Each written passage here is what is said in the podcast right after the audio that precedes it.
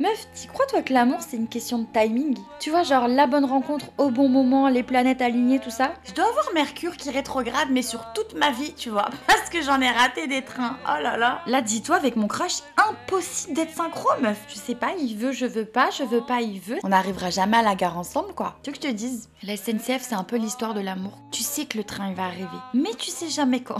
Il faut être prêt. Waouh, cette métaphore était nulle, hein. Je m'en suis rendu compte en le disant. Écoute, je suis malheureuse en ce moment, on peut me pardonner les choses? Excuse-moi, je suis à fleur de peau. Question de timing. Vas-y, je te raconte. Crush numéro 365. Déjà, en termes de typologie de crush, il faut que je te dise que lui, c'est... Tu sais, c'est un crush à la con. Où tu te dis, vas-y, ce sera juste physique, t'inquiète et tout, je gère. Crois-le. En soi, je suis pas vraiment amoureuse non plus, mais je sais pas, je souris quand il m'envoie un message, ou je pense à lui quand je vais me coucher, je pense à lui quand je me réveille, quand je dors, je pense... Waouh. Attends, mais je suis totalement amoureuse, non? Limite obsessionnelle, hein? Et tu vois, ça me rend bête. J'ai l'impression que mon cerveau, il est en train de fondre. Ah, tu sais ce que j'ai fait là? Je lui ai déclaré mes sentiments. Genre comme ça, dans un vieux message, j'ai oublié toutes les règles, quoi. Ça fait même pas 5 fois qu'on se voit. Aucune patience pour laisser les choses se faire naturellement. Bref, suite à ce petit texto de la mort, il m'a laissé 48 heures en vue. Et c'est très long.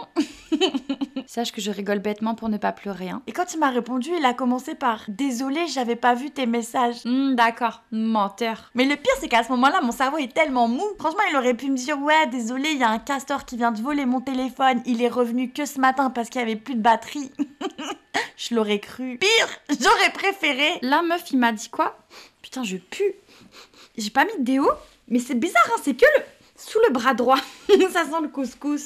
Bref, vas-y, il m'a dit, je cite, « J'aime bien passer du temps avec toi, mais je sais pas trop où j'en suis, je suis pas prêt, je peux rien te promettre, on en rediscutera. » C'est-à-dire, excusez-moi, parce que j'ai pas très bien compris. Là, nous nous sommes consultés avec mon ego et ma blessure de rejet, et on a étudié la proposition...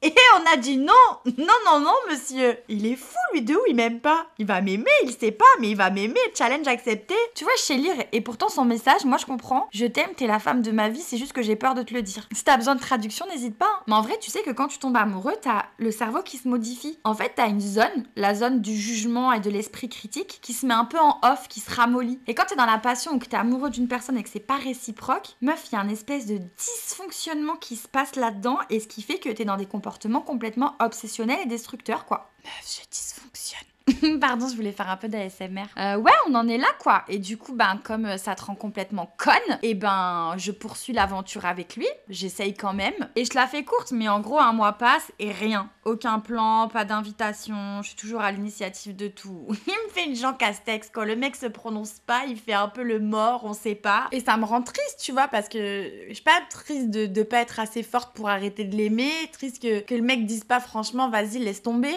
Mais meuf, je me ressaisis, tu vois, je suis peut-être molle du cervelet, mais j'écoute Beyoncé. Je lui dis stop, on arrête, c'est fini, je te quitte. Bon, on va pas se mentir, il y a moins qui disent tu quittes quoi, on n'a jamais été ensemble, hein. Mais ça reste entre nous. Du coup, c'est trop bizarre parce que ça se termine avant que ça ait vraiment eu le temps de commencer, quoi. C'est le plus drôle dans cette histoire, c'est que ce mec, il y a 8 mois, il voulait une histoire avec moi et j'étais pas prête. Mauvais timing, hein. Chassé croisé. Peut-être c'est pas fini, qui sait. Non, je rigole, c'est mort, je reviendrai jamais, il est fou, lui. Meuf, c'était long encore, désolée, hein. Mais j'avais besoin de verbaliser, t'as vu, je deviens folle. Bon, si t'as écouté jusqu'au bout, envoie-moi couscous. Comme ça, je sais.